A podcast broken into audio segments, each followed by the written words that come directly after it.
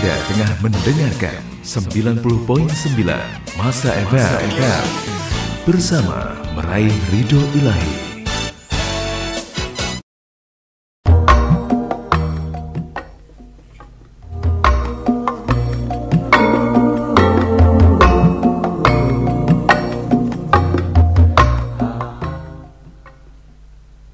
Bismillahirrahmanirrahim. Assalamualaikum warahmatullahi wabarakatuh. Hamdan wa syukran ya Allah, salatan wa salaman ilaika ya Rasulullah. Alhamdulillah bertemu kembali bersama saya El Khanza di frekuensi 90,9 FM Banjarmasin, radio spiritual penyejuk dan penentram nurani bersama meraih ridho ilahi. Di edisi hari ini, hari Rabu tanggal 4 Maret 2020 atau bertepatan dengan 9 Rajab 1441 Hijriah di program Rumahku Surgaku. Insya Allah kurang lebih selama 1 jam ke depan saya akan menemani sahabat masa dan tentunya tidak sendiri, tapi bersama narasumber kita yang luar biasa yaitu Bunda Laila Thamrin. Nah, kita sapa dulu nih beliau. Assalamualaikum Bunda. Waalaikumsalam warahmatullahi wabarakatuh. Bagaimana nih kabar Bunda hari ini? Alhamdulillah baik ya. Alhamdulillah bisa sampai ke sini karena Allah telah memberikan waktu luang hari ini pada saya juga Mbak El juga bisa ketemu di sini kita. Ya, kemudian Allah juga telah memberikan umur ya sampai hari ini.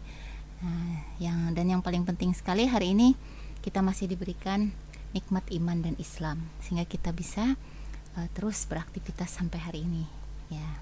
Alhamdulillah. Alhamdulillah. Nah, mengenai program kita hari ini nih Ustazah, mungkin sepatah dua patah kalimat ya tentang pengantar tema kita hari ini, mungkin terkait fakta-faktanya ya. Kan tema kita hari ini bagaimana wujud kasih sayang kepada anak. Nah, itu gimana nih Ustazah? Ya. Nah, hari ini kita mau ngangkat bagaimana wujud kasih sayang kepada anak. Kalau kita melihat dalam kehidupan kita sehari-hari ini, kita bisa lihat bagaimana anak-anak itu kadang menginginkan sesuatu dan kemudian akan segera dipenuhi oleh orang tuanya. Nah, kalau yang anak-anak kecil-kecil ya, itu kan biasanya mainan pasti ya, itu yang paling disuka biasanya. Jadi mainan macam-macam. Sekarang itu juga mainan sudah variatif dibandingkan yang dulu. Nah, terus lagi kalau sekarang tidak hanya sekedar mainan yang bisa real ya, kayak mobilan ya kalau anak laki-laki atau boneka, tapi sudah mainannya itu ke arah game di HP ya, Mbak ya. Ya, sudah seperti itu. Nah, lalu banyak orang tua yang memberikan itu semua. Nah, memberikan kepada mereka dengan tadi satu asumsi bahwa inilah wujud kasih sayang kepada anak. Ya, jadi diberikan apa yang mereka inginkan. Nah, seperti itu adanya. Nah, ini terus berkembang sampai anak lebih besar pun ya. Akan terus berkembang nih macam-macam yang diinginkan oleh anak, dan semua itu kadang terus diberikan ya oleh orang tua. Kayak misalnya kalau sekarang jajanan juga macam-macam kan Mbak El. Iya, coba di pinggir-pinggir jalan itu banyak kafe-kafe sekarang berdiri, banyak outlet-outlet apa sih itu namanya? Kayak gerobak yang kayak minuman-minuman itu loh. Minuman-minuman, berbagai macam minuman-minuman yang warna-warni, yang ada boba-bobanya, macam-macam ya. Minuman milenial. Iya, minuman milenial. Nah, ini kan udah usia anak udah ya anggaplah SD, SMP, SMA kan tuh mengenal tuh itu semua jajanan-jajanan seperti itu. Dari yang mulai harga murah 5.000 sampai yang harganya puluhan ribu kan. Iya, aduh kersang puluh melihat. Nah, iya. Nah, ini kan salah satu wujud juga nih, istilahnya orang tua kan, mereka kan dapat uangnya dari orang tua ya, memintanya dari orang tua, maka orang tua memberikan jajanan, memberikan uang jajan gitu ya kepada anak-anaknya, dan mereka membeli makanan-makanan yang seperti ini, makanan minuman seperti ini. Nah, kemudian HP ini sudah jadi apa ya istilahnya, barang penting, sudah barang wajib. Nah, sekarang itu tidak sekedar anak SMP SMA yang mungkin tertuntut ya, akhirnya harus punya HP karena kadang tugas-tugas di sekolah, tapi juga sekarang anak-anak SD, anak-anak TK, bahkan anak yang belum sekolah sudah pandai memainkannya itu. Nah, ini juga orang tua menyerahkan ini kadang-kadang tidak sekedar karena kebutuhan ya, tidak sekedar karena kebutuhan anaknya, tapi karena merasa inilah wujud dari kasih sayang kepada anak gitu. Nah, kalau yang lebih besar lagi anaknya mungkin SMA ke atas ya, ada yang kuliah. Nah, itu yang agak juga membuat kita khawatir itu perkara kebebasan. Maksudnya itu anak diberikan kebebasan untuk bergaul kepada siapa saja, iya, gitu betul, kan baik temannya yang perempuan maupun temannya yang laki-laki. Nah, kalau dilarang-larang nanti anak berontak, seolah-olah orang tua tidak sayang kan kepada anaknya. Nah, lalu diasumsikan bahwa ketika orang tua memberikan kebebasan itu kepada anaknya, itulah wujud kasih sayang orang tua kepada anak-anaknya. Nah, ini kan akhirnya bertingkat lah, dari yang mulai batita, balita, anak usia prabalik gitu. Nah, terus nanti anak ABG, remaja ya, gitu ya, sampai yang menginjak dewasa.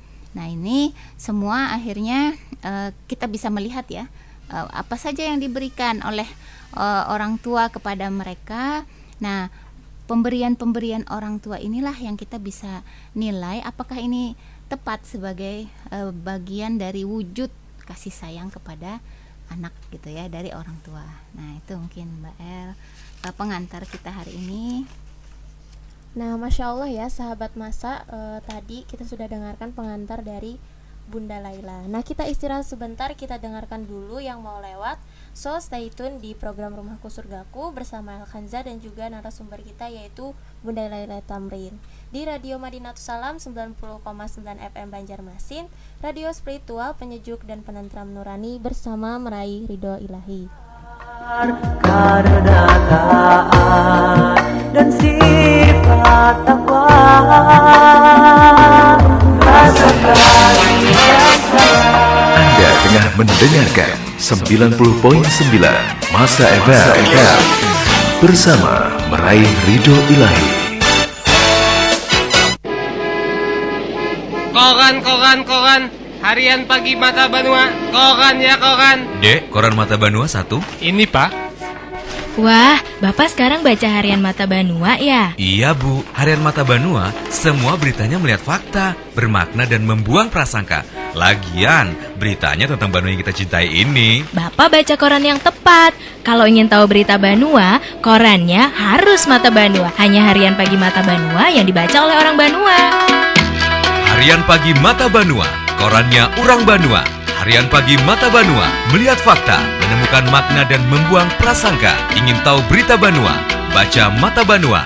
Untuk beriklan dan berlangganan, hubungi harian pagi Mata Banua, Jalan Brigjen Hasan Basri, nomor 27, RT 16, Kayu Tangi, Banjarmasin. Telepon 0511 330 5288 330 5488 330 5432 dan fax 0511 330 5388. Harian pagi Mata Banua, korannya orang Banua.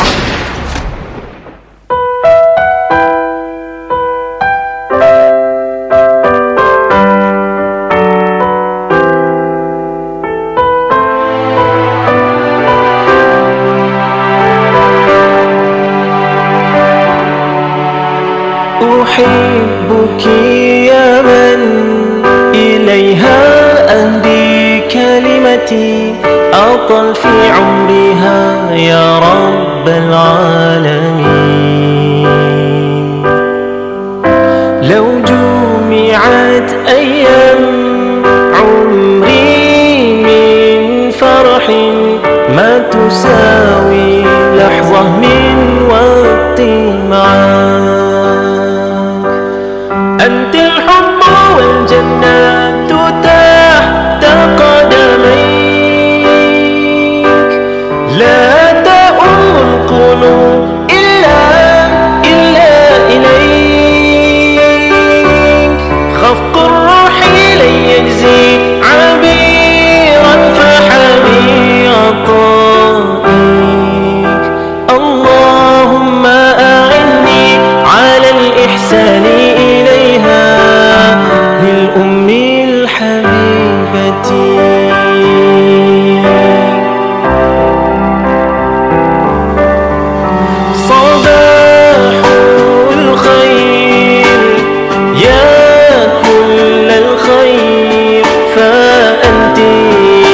فقد تستحقينها أمي الحبيبة يا بحر والشمس أنا أحتاجك دوما يا أمي أنت الحب والجنات تحت قدمي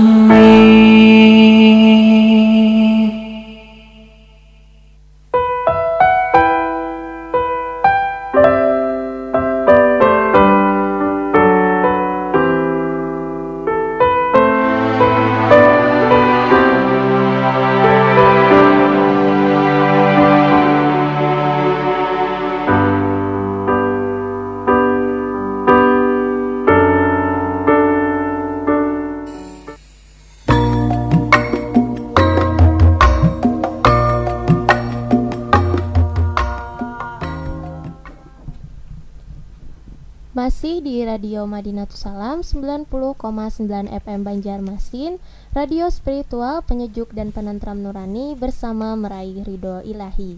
Dan masih bersama saya El Khanza dan narasumber kita yaitu Bunda Laila Thamrin di program Rumahku Surgaku. Baik sahabat masa, kita sambung lagi ya perbincangan kita yang tadi ini sama Bunda Laila. Nah Bunda, selanjutnya bagaimana tadi ya kesenangan duniawi orang tua berikan kepada anak sebagai wujud kasih sayang. Nah, apakah ini sudah tepat yang dilakukan oleh orang tua ini? Ya, ini ya. Jadi saya akan membacakan satu ayat dari Al-Quran dalam Quran surah An-Nisa ayat 9. Di situ Allah berfirman, "A'udzubillahi minasyaitonirrajim, wal yakhshalladzina law taraku min khalfihim dzurriyyatahu di'afan khafu 'alaihim falyattaqullaha walyaqulu qawlan sadida." Dan hendaklah takut kepada Allah orang-orang yang sekiranya mereka meninggalkan keturunan yang lemah di belakang mereka, yang mereka khawatir terhadap kesejahteraannya. Oleh sebab itu hendaklah mereka bertakwa kepada Allah dan hendaklah mereka berbicara dengan tutur kata yang benar. Nah ini salah satu sebenarnya yang harus jadi pegangan para orang tua itu. Jadi bagaimana kita sebagai orang tua ketika kita memiliki anak itu jangan sampai meninggalkan nantinya anak-anak yang dalam kondisi lemah ya. Sini dikatakan sekiranya mereka meninggalkan keturunan yang lemah di belakang mereka Nah, keturunan yang lemah ini salah satunya ya adalah lemah dalam sisi agama itu. Nah, jadi kalau misalnya tadi ya dalam kehidupan kita sehari-hari yang namanya kebutuhan hidup itu memang banyak gitu. Tapi kita memang harus bisa membedakan antara kebutuhan dengan keinginan. Ya, artinya kalau ingin itu kan banyak yang diinginkan. Apa saja yang dilihat diinginkan rasanya. Itu. Apalagi kalau anak-anak. Anak-anak itu kalau kita bawa ke pasar tuh pasti apa yang dilihat maunya dibeli, maunya diambil. Iya. Apa yang dilihat diinginkan maunya jadi miliknya, kan seperti itu. Tapi kan sebagai orang tua tidak semua yang diinginkan anak kita penuhi kan. Nah, tetapi kita harus bisa mengajarkan kepada mereka yang dipenuhi itu apa yang dibutuhkan saja, apa yang diperlukan. Jadi kalau memang kita ke pasar itu kan harus ada tujuannya. Nah, tujuannya itu adalah membeli, misalnya dia ikut ibunya ke pasar, ibunya ini mau beli beras, mau beli sayur, mau beli ikan, maka itu tujuan utamanya. Nah, selebihnya itu ya namanya pasar, orang berjualan itu kan segala bentuk barang ya, macam-macam gitu. Nah, yang namanya anak-anak pasti apa yang dilihatnya yang dia tertarik itu biasanya diinginkannya. Nah, ini tidak serta-merta setiap yang diinginkan anak itu selalu dituruti ya. Nah, itu yang perlu kita ingat. Jadi agar kita tadi ya tidak meninggalkan keturunan yang lemah itu. Nah, maka di sini dikatakan oleh Allah itu ya, faliyatakullah. Nah, maka hendaklah mereka bertakwa kepada Allah gitu. Dan waliyaqulu qaulan sadida, dan hendaklah mereka berbicara dengan tutur kata yang benar. Jadi dua hal ini yang harus diingat oleh setiap orang tua. Pertama, bertakwa kepada Allah, yang kedua bertutur kata yang benar. Yang benar loh ya. Nah, yang benar ini berarti orang tua juga dilarang untuk berbohong kepada anaknya. Nah, maka bertakwa kepada Allah. Jadi orang tua ini harus memiliki ketakwaan kepada Allah, dan ini yang dicontohkan kepada anak-anaknya. Nah, wujud takwa itu kan adalah menjalankan perintah Allah gitu. Nah, maka anak itu dikenalkan, kayak pembicaraan kita yang beberapa minggu yang lalu ya Mbak El, anak dikenalkan dengan siapa penciptanya, lalu dia diciptakan itu untuk apa gitu kan. Nah, lalu apa tujuan dia setelah hidupnya kelak, kemana gitu tujuannya. Nah, ini yang terus harus ditanamkan kepada anak-anak. Nah, sehingga ketika mereka menginginkan sesuatu, kita bisa mengarahkan keinginan mereka itu. Nah, karena tadi kalau kita tempa dengan akidah yang baik ya, jadi orang tua menempa mereka dengan akidah yang baik, maka ketika anak ingin ini, ingin itu kita arahkan pemikiran mereka bahwa apakah keinginannya ini bisa untuk membuat dia lebih taat kepada Allah atau tidak ya, bisa tidak membuat dia lebih bertakwa kepada Allah atau tidak. Nah, kalau ternyata pilihan atau keinginan-keinginan dia itu justru akan menjauhkan dia dari bertakwa kepada Allah, ya itu berarti tidak perlu dituruti. Nah, seperti itu. Jadi ini memang ketakwaan orang tualah yang akan mengarahkan kemana anak ini akan berjalan. Yang kedua tadi ya, dengan tutur kata yang benar. Nah, tutur kata yang benar tidak dengan membohongi pada anak. Nah, misalnya biasanya anak tuh kalau misalnya di pasar misalnya lah hendak sesuatu, bisa menangis-nangis sampai pokoknya kadang mau bulik kalau kadang ditukarkan. Nah, kadang-kadang orang tua yang tidak sabarkah gitulah menghadapi anaknya yang menuntut minta belikan sesuatu mainan biasanya nih. Nah, itu langsung bilangnya tuh yang tidak sesuai dengan yang sebenarnya. Misalnya, jangan nukar itu nak, itu pamannya pamannya penyarikan. Nah, misalnya kayak itu. Atau jangan nak, jangan ke situ, di situ ada polisi. Nah, itu kan sesuatu yang sebenarnya tidak membangun berpikirnya anak, tapi justru menakut-nakuti, atau sesuatu yang bohong gitu ya, sesuatu yang tidak benar. Jadi harus disampaikan kepada anak, kalau misalnya memang kita tidak tidak ingin membelikan mainan itu karena memang tidak diperlukan, ya disampaikan kepada dia. Nah, ini mainannya tidak perlu kita beli karena di rumah sudah banyak mainan misalnya kan, atau memang tidak ada uangnya untuk membeli mainan kan, disampaikan, mama kada bawa duit gesen membeli mainan, yang mama bawa duitnya ini gesen nukar beras, nukar minyak dan sebagainya. Nah seperti itu, jadi tidak bohong kepada anak ya, jadi tutur kata yang benar yang kita sampaikan. Nah lalu anak tetap menangis bagaimana? Ya anak itu ya seperti itulah, dia memang pasti menangis ketika keinginannya tidak dituruti. Dan kalau dia tahu dengan menangis itu ibunya akan menuruti setiap keinginannya, maka tangisannya itu adalah tangisan sebagai senjata untuk meluluhkan ya, untuk meluluhkan orang tuanya supaya mau memenuhi setiap keinginannya. Maka anak menangis di tengah-tengah keramaian karena menginginkan sesuatu, sementara kita tidak tidak ingin mewujudkan keinginan dia, itu perkara yang biasa gitu. Angkat saja anaknya, bawa ke tempat yang lain, tenangkan dia di sana. Dan tipologinya anak-anak itu memang dia cepat dialihkan sebenarnya dengan yang lain. Mungkin kita bisa alihkan perhatiannya kepada sesuatu yang lain sehingga dia tidak lagi merengek dengan apa yang diinginkannya. Nah tapi itu balita ya, kalau sudah agak besar sedikit, nah, mungkin triknya akan berbeda lagi.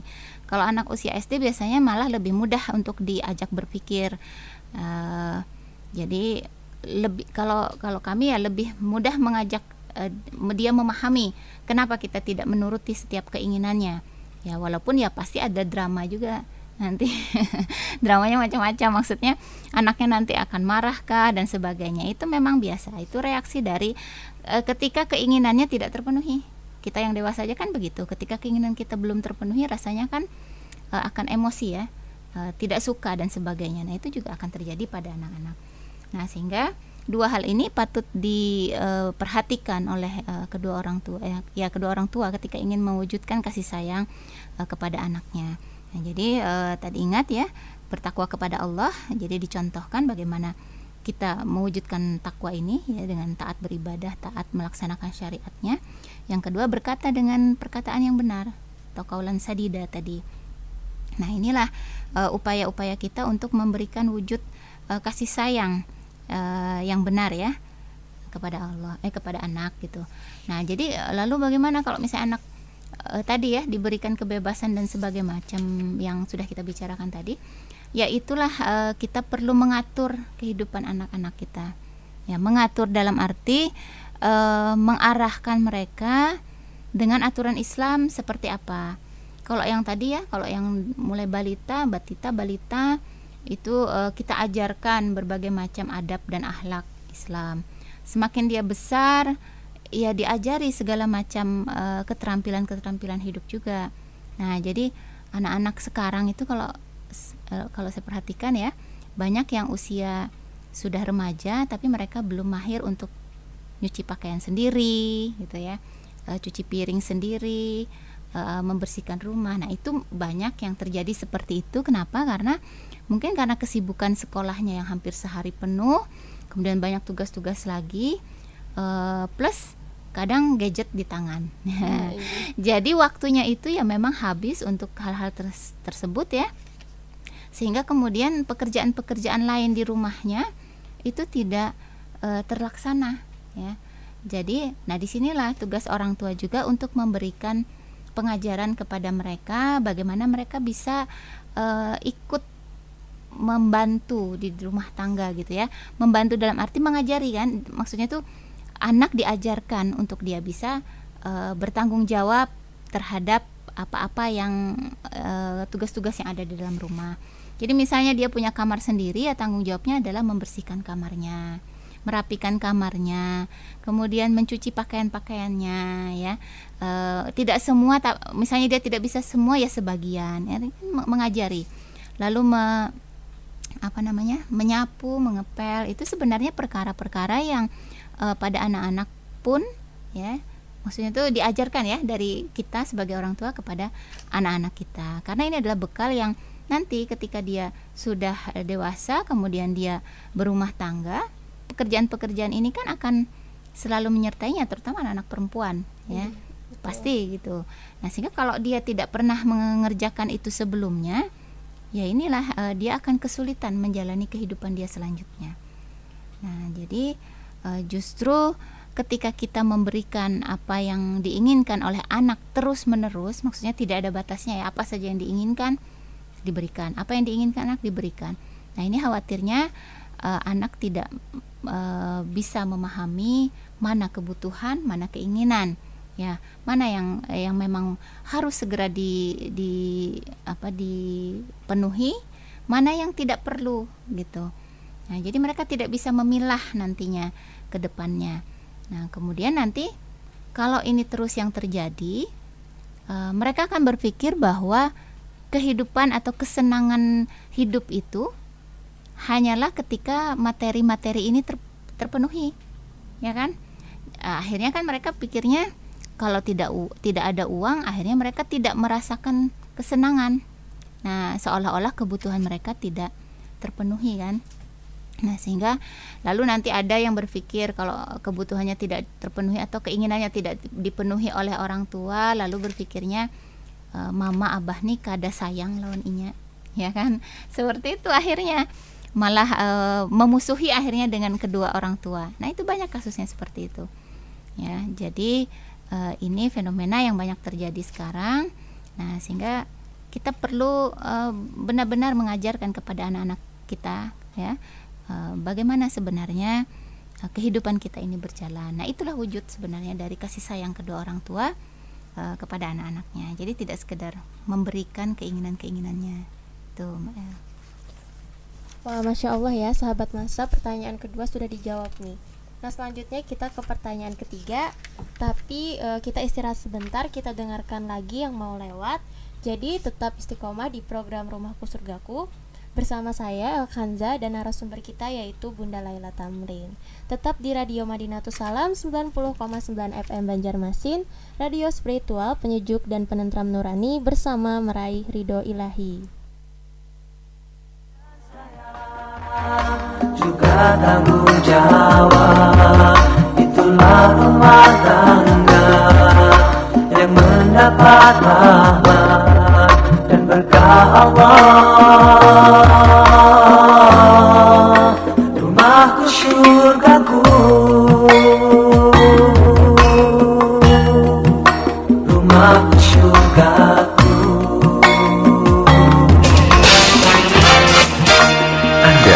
Mendengarkan 90.9 Masa FM bersama meraih ridho ilahi. Koran harian pagi Mata Banua. Koran ya koran. Dek, koran Mata Banua satu. Ini Pak. Wah, Bapak sekarang baca harian Mata Banua ya? Iya Bu, harian Mata Banua semua beritanya melihat fakta, bermakna dan membuang prasangka. Lagian, beritanya tentang Banua yang kita cintai ini. Bapak baca koran yang tepat. Kalau ingin tahu berita Banua, korannya harus Mata Banua. Hanya harian pagi Mata Banua yang dibaca oleh orang Banua. Harian pagi Mata Banua, korannya orang Banua.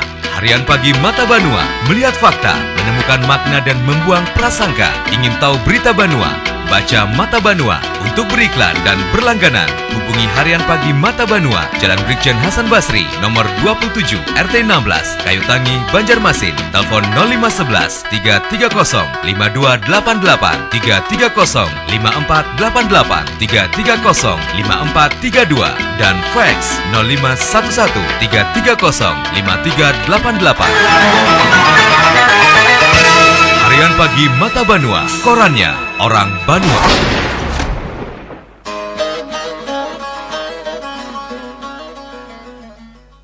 Assalamualaikum. Waalaikumsalam.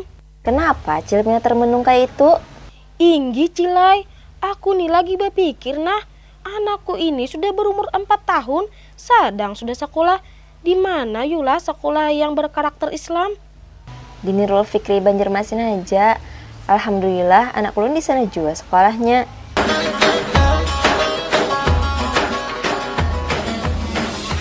Telah dibuka penerimaan siswa baru di PAUD IT Nurul Fikri Banjarmasin tahun ajaran 2020-2021 dengan visi meluluskan peserta didik yang berakhlak mulia, cerdas dan mandiri, dengan berbagai kegiatan seperti duha dan wafa time, sentra sistem studying, study tour, cooking class, outbound training, pondok Ramadan, dan masih banyak lagi.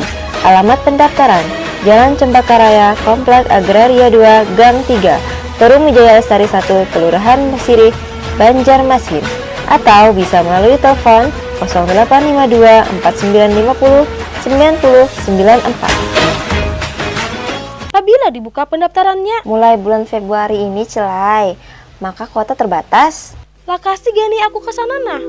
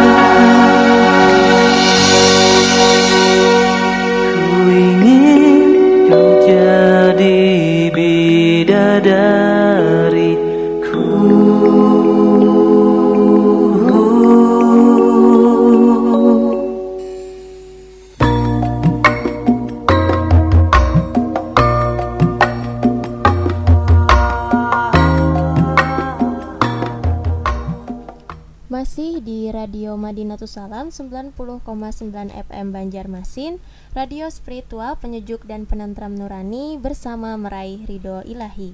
Dan masih bersama saya El Khanza dan narasumber kita yaitu Bunda Laila Thamrin di program Rumahku Surgaku. Baik sahabat masa, kita sambung ke pertanyaan ketiga ya, yaitu bagaimana nih seharusnya Bunda dalam Islam itu mewujudkan kasih sayang orang tua kepada anak supaya mereka itu tidak menjadi generasi yang lemah di kemudian hari. Ya, nah tadi kan sudah kita singgung juga lah sebelumnya bahwa tadi dengan dua hal tadi ya, ketakwaan kepada Allah yang dicontohkan oleh orang tuanya dan kaulan sadida, perkataan yang benar. Nah ini berarti pengajaran kepada anak itu mulai dia sejak lahir ya, kemarin kita sudah juga bahas, sejak lahir sampai dia dewasa. Nah yang pertama yang harus kita selalu ajarkan kepada mereka yang pertama-tama adalah tentang Allah dan Rabb kita ini. Nah jadi diajarkan siapa Tuhan kita, kemudian bagaimana cara kita beribadah kepada Allah. Nah kemudian hanya Allah lah satu-satunya yang wajib disembah dan hanya Allah lah satu-satunya yang berhak mengatur hidup kita. Nah ini kan ditanamkan kepada anak-anak kita sejak kecil hingga dia dewasa gitu, selalu diingatkan. Ya. Nah jadi intinya mengajarkan tentang akidah kepada anak-anak kita. Nah kemudian juga yang tak pernah lepas itu adalah bagaimana mengajarkan adab dan akhlak Islam ya kepada anak-anak kita. Nah jadi adab ini kan ya sikap-sikap perilaku ya yang dilakukan kita sehari-hari. Jadi misalnya kalau di rumah dengan orang tua tuh kayak apa sikap perilakunya, mengucapkan kata-kata yang baik itu kan bagiannya ya. Jadi kalau misalnya diberikan nasihat oleh orang tua itu diajari bagaimana mereka tidak marah ketika mendapatkan nasihat, kemudian berkata-kata itu yang sopan, yang baik gitu. Nah itu selalu ditanamkan kepada anak-anak ya. Jadi di sekolah pun kita harapkan itu juga yang diajarkan kan oleh sekolah. Di rumah pun orang tua tetap harus memberikan dukungan, harus terus memberikan pengajaran ini kepada mereka, memperhatikan masalah sholat 5 waktunya ya. Kalau di sekolah kan mungkin kalau yang sekolahnya boarding baru bisa sekolah yang mengarahkan untuk sholatnya ya. Tapi kalau sekolahnya bukan sekolah boarding, bukan sekolah yang pakai asrama, itu kan pagi paling sampai zuhur atau sampai jam 2 sekolahnya. Nah selebihnya itu kan di rumah anak, sehingga sholat 5 waktu itu kan lebih banyak tugasnya orang tua nih untuk memantau, mengarahkan. Jadi orang tua juga harus tahu kapan anak itu sudah harus ditegasi gitulah, diberi penegasan untuk sholat. Jadi kalau usianya belum 7 tahun itu kan masih boleh sholat itu tidak 5 waktu. Kalau sudah 7 tahun sudah dibiasakan. Kalau sudah 10 tahun kalau mereka tidak mengerjakan sholat 5 waktu itu kan wajib untuk diberikan peringatan dengan pukulan, tapi pukulan yang tidak sampai menyakiti, artinya pukulan yang membuat mereka jerak gitu ya, dan mereka mau untuk melaksanakan sholat 5 waktu. Nah ini adalah pengajaran yang kita berikan di rumah, dan ini harus dicontohkan juga oleh orang tuanya, menyuruh anaknya sholat 5 waktu tapi mama abahnya kada sembahyang misalnya. Nah ini kan tidak akan bisa berhasil. Jadi itu pengajaran seperti ini, adab dan akhlak seperti ini harus dicontohkan pertama-tama oleh kedua orang tuanya. Nah, jadi disampaikan juga tentang aturan-aturan syariat terhadap diri kita kepada orang lain itu seperti apa. Terutama misalnya ketika anak sudah balik, itu menutup aurat seperti apa. Nah, ini kan juga diberikan pemahaman kepada anak-anak kita. Nah, yang perempuan seperti apa pakaiannya, yang laki-laki seperti apa. Nah, yang laki-laki juga harus hati-hati ketika sudah balik itu pakai celana pendek nggak boleh di atas lutut. Kadang-kadang ini juga tidak jadi perhatian, ya kan? Kan sekarang banyak nih celana pendek itu macam-macam jenisnya. Ada yang di atas lutut gitu ya, buat laki-laki itu berarti tidak menutup aurat. Nah, kalau dia harus pakai celana pendek juga ya usahakan lututnya ketutupan ya, karena kan auratnya laki-laki dari pusar sampai lutut, sehingga lutut itu aurat berarti kan ya. Jadi kalau di atas lutut itu belum nutup aurat. Nah kalau anak-anak sudah balik berarti kan berdosa ini ya, apalagi orang tua. Nah sehingga harus diperhatikan, dan ini harus jadi sesuatu yang orang tua harus memantau itu bagaimana menutup auratnya. Nah itu bagian dari wujud kasih sayang kita kepada anak kita ya. Nah ini yang harus kita lakukan sebagai orang tua. Kenapa dikatakan bahwa ini adalah wujud kasih sayang? Karena kita itu menyayangi anak itu kan tidak hanya untuk di dunia, tapi harapan kita itu kan untuk berkumpul nanti di surga. Kalau misalnya anak-anak kita ini tidak melaksanakan syariat dengan benar, bagaimana kita bisa berkumpul di surga? Nah, kan begitu. Sementara kan surga itu tempatnya orang-orang yang taat kepada Allah. Ya kalau anaknya dibiarkan tidak taat, kita aja misalnya yang mau taat kepada Allah sementara anaknya tidak taat, bagaimana kita bisa berkumpul? Ya, jangan-jangan malah anaknya narik-narik mamanya, nanti jangan masuk surga Ma'ai karena pian kada mengajari ulun semalam. Ya, nah, ya kan bisa seperti itu kan? Nah, makanya orang tua itu punya tanggung jawab besar untuk mengarahkan anak-anak itu taat pada syariat Allah.